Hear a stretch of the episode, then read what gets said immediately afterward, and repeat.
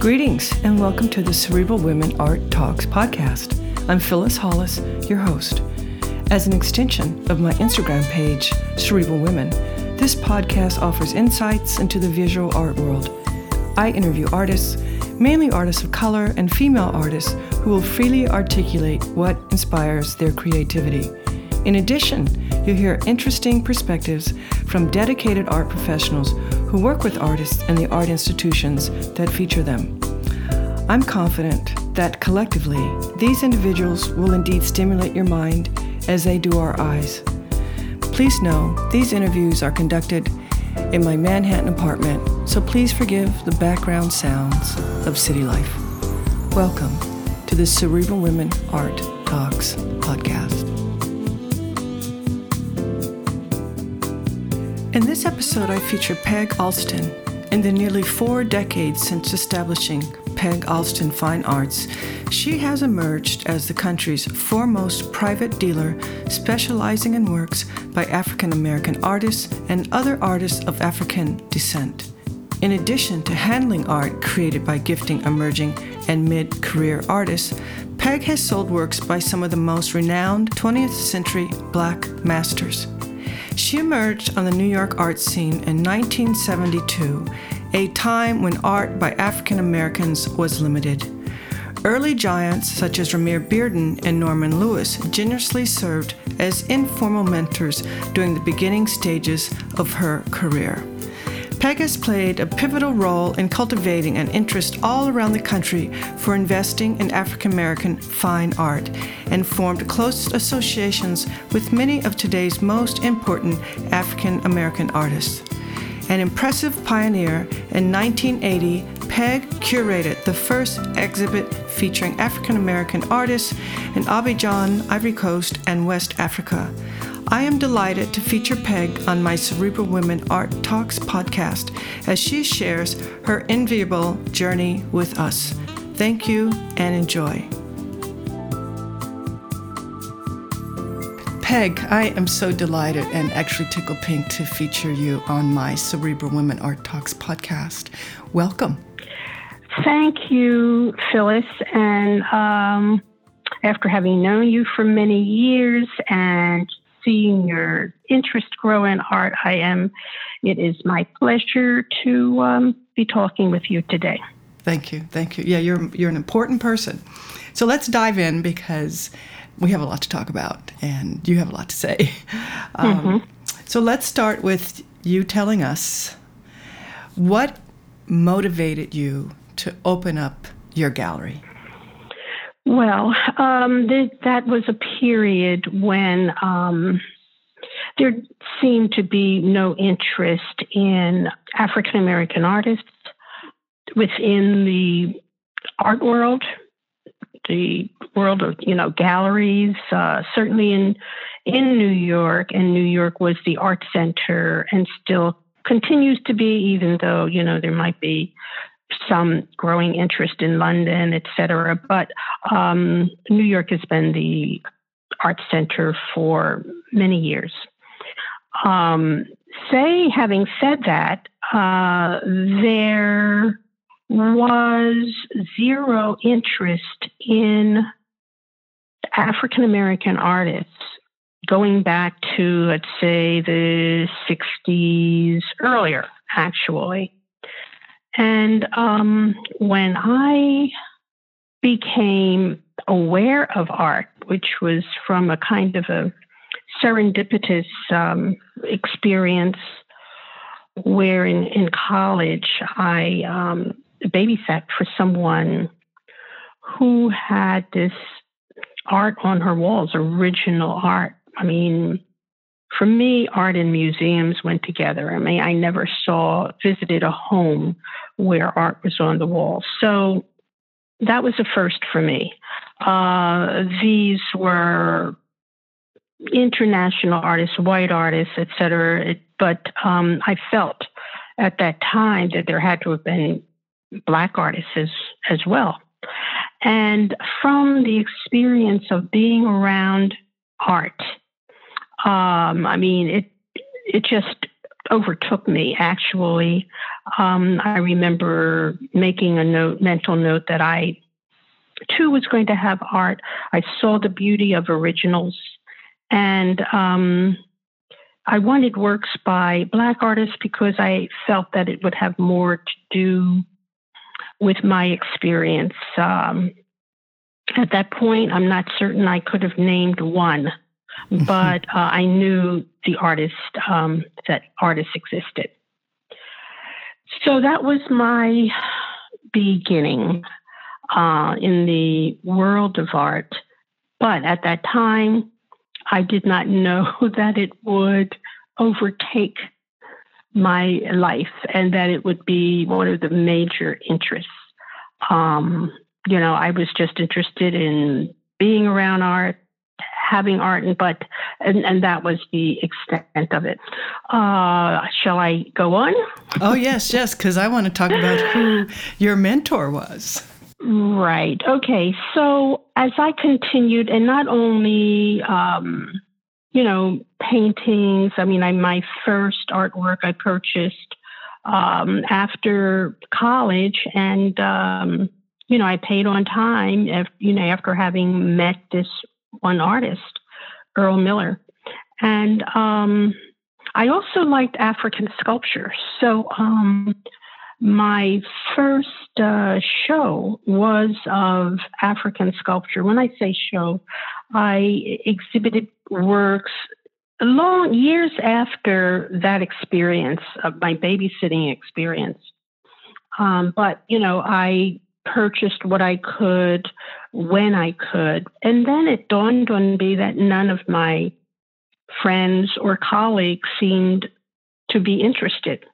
And uh, I felt it was extremely important uh, for for us, our culture, and um, I just set out to create a market and inform um, my friends and friends of friends about art.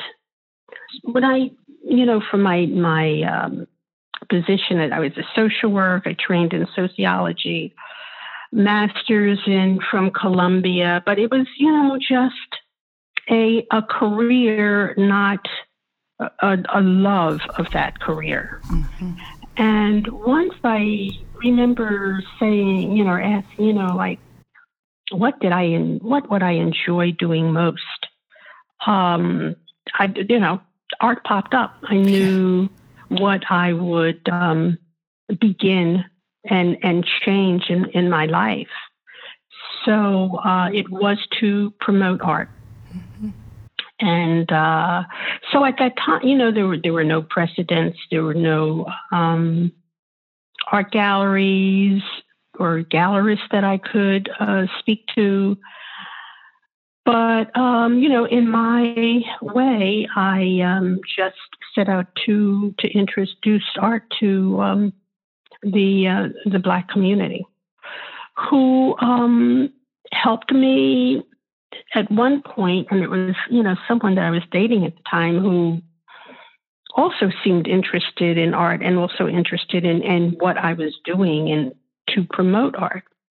We knew about uh, Bearden. I even went to uh, his show at Museum of Modern Art, um, his city scenes, his collages, prior to that, I remember seeing his works um, at an opening at uh, Spiral, which was an organization formed by artists like Norman Lewis, Hale Woodruff, Romare Bearden, Earl Miller, and it was through Earl Miller that um, my first husband and I attended um, an exhibit of Spiral down in, in the village.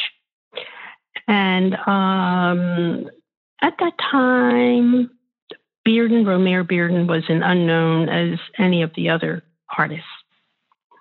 But he was one that was later selected to, uh, along with Jacob Lawrence, to have been represented by galleries and for him to have a show at um, MoMA was was quite a quite a feat.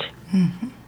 And um, so my friend who at that time was, you know, appreciated what I was attempting to do, suggested that I call Bearden. Now, you know, there are certain people you have on a pedestal, as they should be. Right. You know, you you don't try to contact them. You know, you just admire them from a distance. As I did. And then my friend gave me at that time, there were telephone books. He said, Here's the telephone book. Contact Bearden now. And he was listed. Wow. He was listed. He loved the fact that um, I was a, a black woman attempting to um, promote art, even though he was um, had already been, you know, represented by a gallery. But I, am pretty sure that you know clients uh, and the owners were were white. So he loved the fact that I was trying to get uh, our community interested in art, and um, he helped the the best he could. Even once OK Harris Gallery, when they were getting ready to move, I mean, he thought that it was going to, you know, the art was going to really develop at a fast rate. I mean, I I knew better in in a sense that uh, you know you first need clientele in order to continue to to run a gallery. But he did um, help me in in many ways, like. He formed Cinque Gallery along with Norman Lewis, et cetera. He had me work there. And um, he also made it possible for um, you know me to acquire works, as did um, and to to uh, sell, as did Jacob Lawrence, um, who I saw on Madison Avenue. I recognized him, ran up, introduced myself, and um, at the time he was with uh, Terry Dintenfass, a gallery. I think it was on 57th Street had been with them for years. And he um, had a meeting with Terry, um, and it, it, you know, and wanted Terry to meet me. And he just said, "I would like for her to handle some of my works. How can this be arranged?" Unbelievable. you know, he just made that statement. How can this be arranged?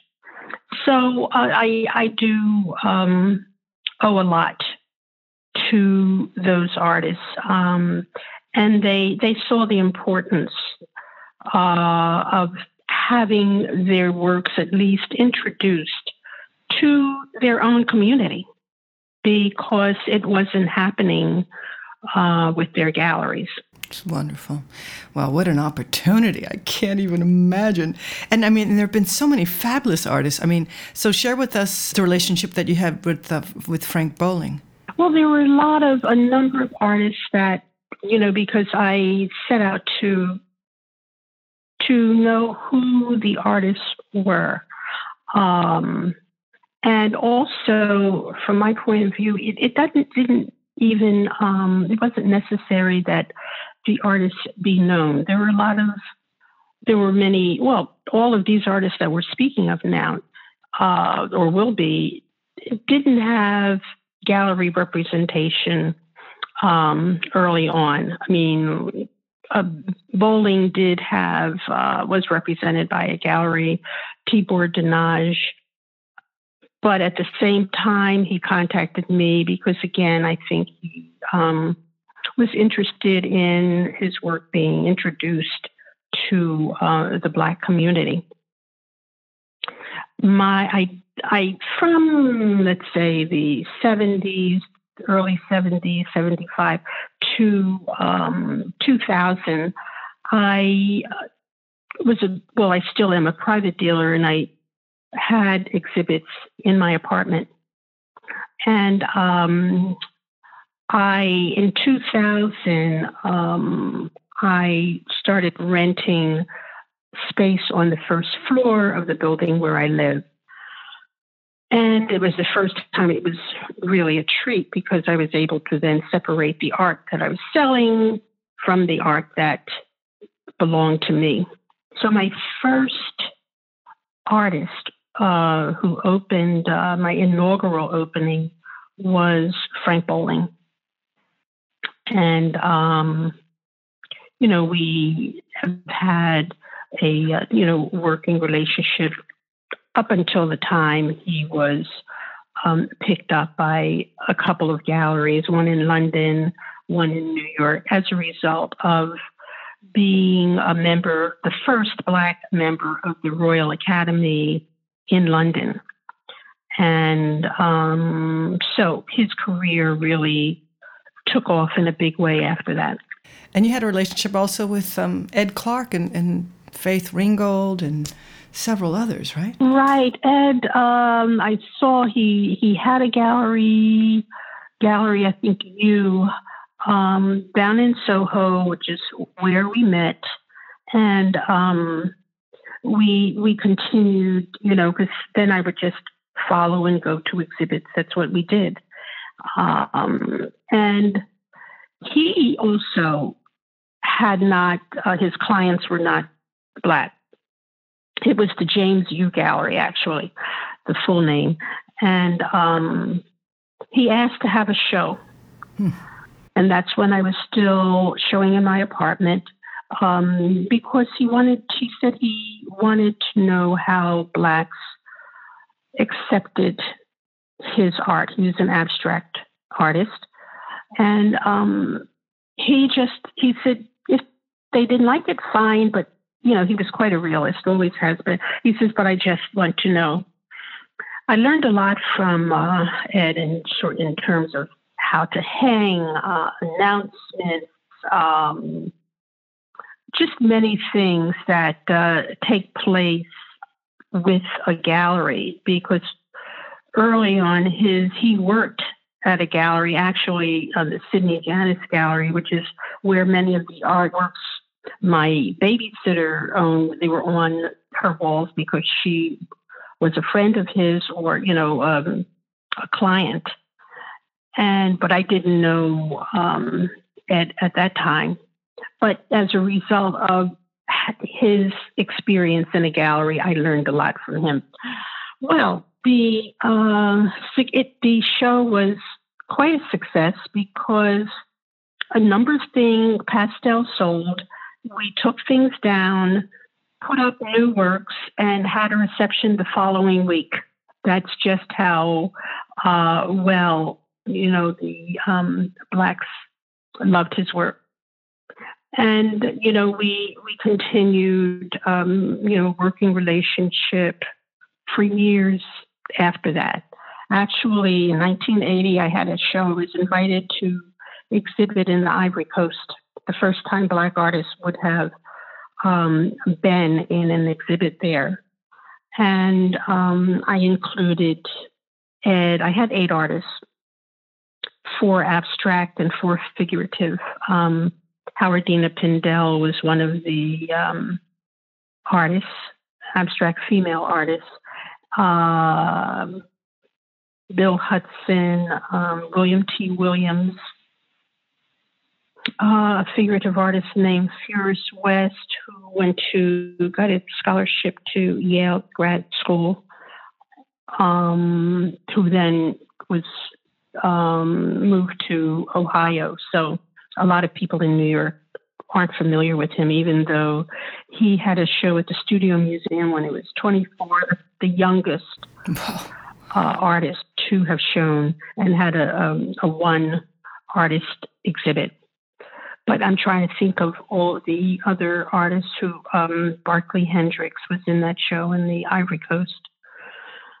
I wanted Al Loving, but he his works weren't ready by the time you know the deadline. So I think he always regretted that um, he he wasn't ready for the for the show and therefore couldn't be in the show. But from that time on, he said he continued to paint. He was never without art.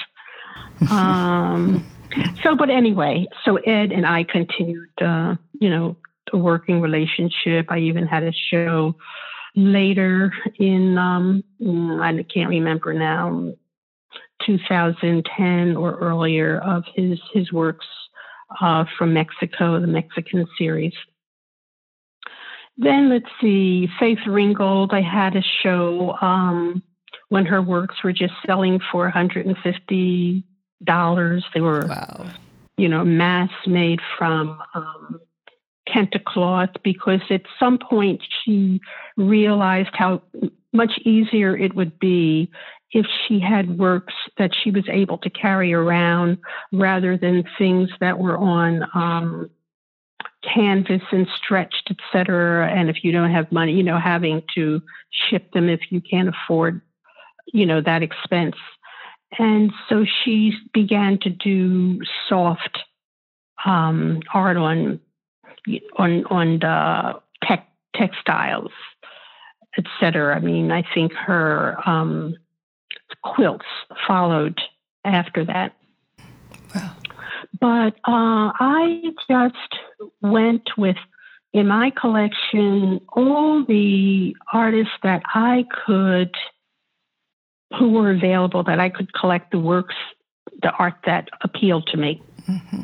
Uh, and I deliberately um, set out to have as complete a compl- uh, collection of artists from, you know, the period of the 60s. The ones earlier, like Tanner, they were expensive. And, you know, artists from, let's say, the 20s were a, a, little bit too expensive for me because to try to make a living at that time to, from a market that didn't exist was hard and at the same time wanting to have a collection as well to be surrounded by art mm-hmm. and um, i uh, then set out to you know look for other artists the younger artists and uh, it didn't matter to me that an artist might be unknown. It was the work that I that would speak or you know wouldn't speak to me. Let's say, and once you know uh, people artists learned of um, my gallery, um, I did you know get a lot of requests by phone and the mail. Um, there were there were not digitals at that point because this was you know not um, people would just have to send slides. But I would say that out of maybe 20 artists who would send me images of their works, I would select maybe one hmm. of that 20. Um, when artists sent me works and the styles were so varied um, I knew that that artist has hadn't arrived yet of uh, defining his or her um, language, which I called you know, a style, which is kind of a, a language. And um, it was the the artists who were also not um, commercial. The artists who were painting, creating, sculpting to satisfy themselves first. Mm. Um, and if someone liked their work, fine, but they were not going to alter their style to sell something. Those were the artists that I that mattered to me and that I I looked for. Mm-hmm. And when when did you meet Howardena? I can't. Uh, again, I think in the seventies there was a one one occasion when Howardena was uh, showing and represented by two galleries simultaneously. Um, I always felt that she was a very strong artist and um, one of the more outstanding female artists. I think you know it's it's continues to uh, to today. Mm-hmm being a private gallerist, uh, share with us the luxuries of of being private. I mean, you can probably support artists in a in a different manner. Uh, well, it is, uh, and I find because there's an organization called the Private Art Dealers Association, just like there's the AADA, uh, American Art Dealers Association, which more or less has to do with um, public galleries. One of the reasons um, I remained a private dealer, I mean, like, I didn't have backing um, to open a gallery. I didn't want to, once I opened a gallery, I never wanted to have to close because of lack of funds. But uh, in reality, there were not enough supporters, collectors of um, our art to keep a, a gallery running. Mm-hmm. I mean, that was just the reality. And so it was therefore much easier for me to um, to show at home and um, not have the overhead of a gallery that I would not be able to, um, you know, keep up. And in your opinion, uh, what, and, what, what, right? Go on. No, I was just going to ask you your, your thoughts on how the uh, the, uh, the gallery landscape has changed over the years. Tremendously. Um, when I had uh, my my show in 1980 in in the Ivory Coast, um, at a gallery that was owned and run by the daughter-in-law of the president of the Ivory Coast. In my um, article in in the catalog, which was you know translated into French. Now I have to have it translated back to English in order to know what I said at that time in in 1980. But I, I do remember saying then that in a few years, um, our art would be uh, recognized by the international art world. I mean, I knew that it was a, a time was going to occur when uh, the the artists would because the art was so good. I mean, you know, you just can't hold something that excellent back forever. I mean, Van Gogh, for instance, didn't uh, sell anything during his lifetime except the you know his uh, brother Theo, who also supported him. Uh, you know, and you can't say that because his things didn't sell that he wasn't a good artist. Uh, the same token with uh, our black artists, you can't, you know, Norman Lewis, for instance. Norman was, uh, you know, everybody who now collects artists of, of, of, color. And, and at one point, you know, and I think it's becoming where art is international. You know what I mean? There mm-hmm. shouldn't be, and I never call it black art. It's art by artists who happen to be black or who happen to be Afri- African American. Mm-hmm. Um, the art is universal. And I always um, look for the day when the art will be universal and there and and I you know we have begun that I mean with the new wings at uh, at MoMA you see the, the art works by black artists that are you know just hung with all the other artists. And that that's how it it, it should be. But to go back to people like for instance Norman Lewis.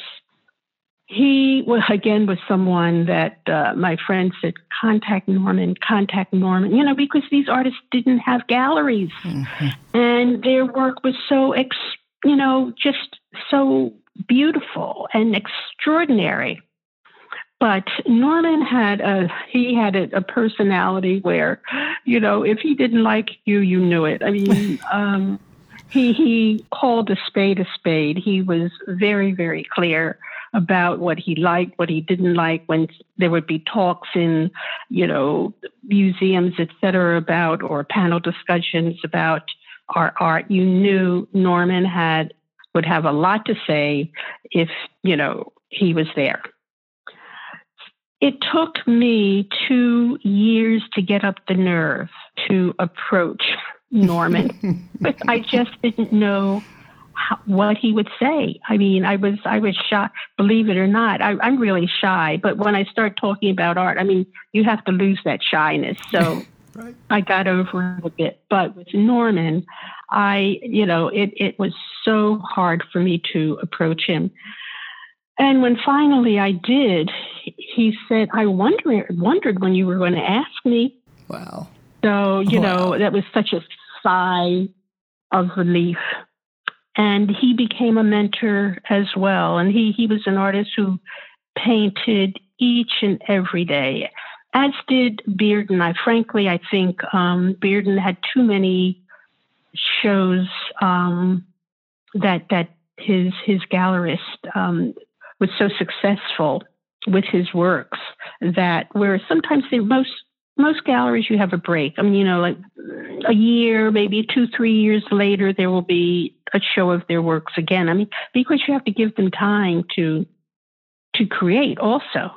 Right. But with the with uh, the beer instance, he had a show every year it seemed, and that was I can imagine very very stressful. But Norman, he painted each and every day, and um, you know you see the beauty, and he also knew that his art was important he, he knew that um, very, very clear. He was very clear about the fact that his um, color was the only thing that was holding him back. Hmm. Yeah. And uh, so, you know, he must be rejoicing somewhere uh, to know just how um, much his, his art is in demand. And I want to ask you a question about appreciation and, and prices. Mm-hmm. Are you surprised at the price level on some of the work these days, or are you surprised that it took so long? I, I, I am surprised. I'm, I'm, I'm, I'm, yeah, I'm very uh, surprised at the um, at how much the the valuations have, uh, you know, that had have have increased and occurred. Uh, yet at the same time, on some, like for instance, um, Romare Bearden, had he been a white artist, his works would be worth far more than they are today. Mm-hmm. I mean, you know, it's it's really ironic that um, let's take Basquiat for instance, who uh, whose prices far exceed somebody like um, Romare Bearden. And I, I consider Romy to be of the 20th, the Picasso of Black artists. I mean, you know, he was became like a household name. Uh, even though I'm still surprised when you know I meet blacks and and and they never heard of Romare Bearden. I mean, it, but it's still it, it is occurring today. But uh, for the most part, when people think of a 20th century artist, um, you know, Bearden is is the name that that comes up. I think the reason for that, however, is that these artists, many of them, were not um, represented by galleries who had an international, you know, um, re- recognition or um, they had uh, exposure many of the galleries were just New York based. Even like, for instance, uh, Jacob Lawrence. Uh, even though I knew there was a plan afoot to have a show of his in Europe, I don't think it occurred before he died. So I think that's one of the reasons why the valuations for some of the artists like Bearden uh, were lower.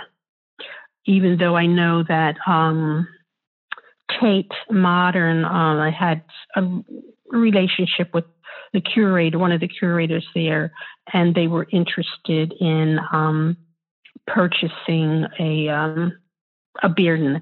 It didn't happen because also even some of the galleries today, when they pick up a, a, a black artist, some of them who have existed, they put they assume that the price should be a certain amount. And that certain amount is not uh, equivalent with some of the more successful um, white artists. And uh, again, that's changing. But when you see, for instance, um, some of the auction prices of, of some of these artists, it indicates that they are um, becoming internationally known, and that the collectors are not just black, but um, you know, all over the world. Mm-hmm. Yeah, no, it's great to see things changing. It's it's fantastic. Mm-hmm. My last question to you is: What's your opinion on on, on the value that art serves?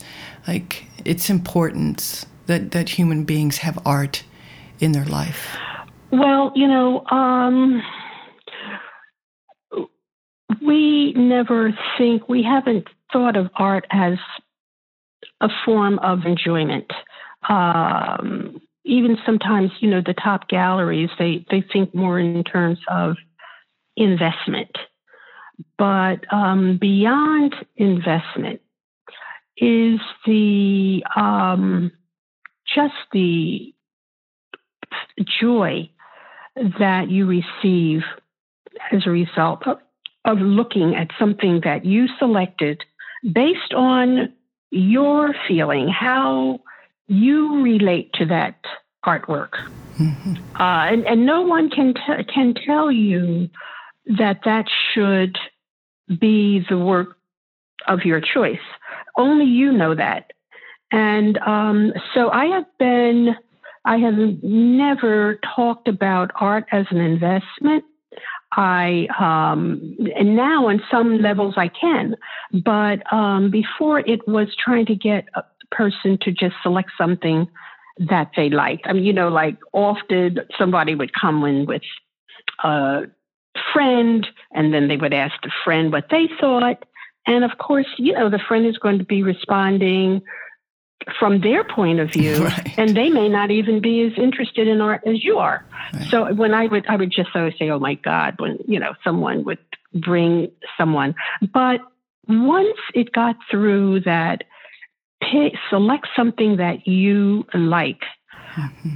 when they would take it then they understood what it what it was all about and that person would then come back a second third fourth time because they got it. Uh, had I, I think maybe talked about investment, et cetera, you would have something on the wall or you'd have something to match your couch, that kind of thing. And, you know, it has no purpose uh, in your life, but a, a decorative form. Right. But art goes far more, uh, you know, than than decoration. This has been a wonderful conversation, and I tell you, I'm so uh, delighted to feature you, your insight, uh, your perspectives, the artists you've been exposed to. It's uh, I'm just delighted to be able to share you with with listeners, and thank you so much. Well, thank you, thank you. Uh, it's it's my pleasure to be talking with you, Phyllis. Thanks so much, Peg. take care. Okay, bye. Thank you for listening to Cerebral Women Art Talks podcast. For additional content, please visit cerebralwomen.com and be sure to follow Cerebral Women on Instagram.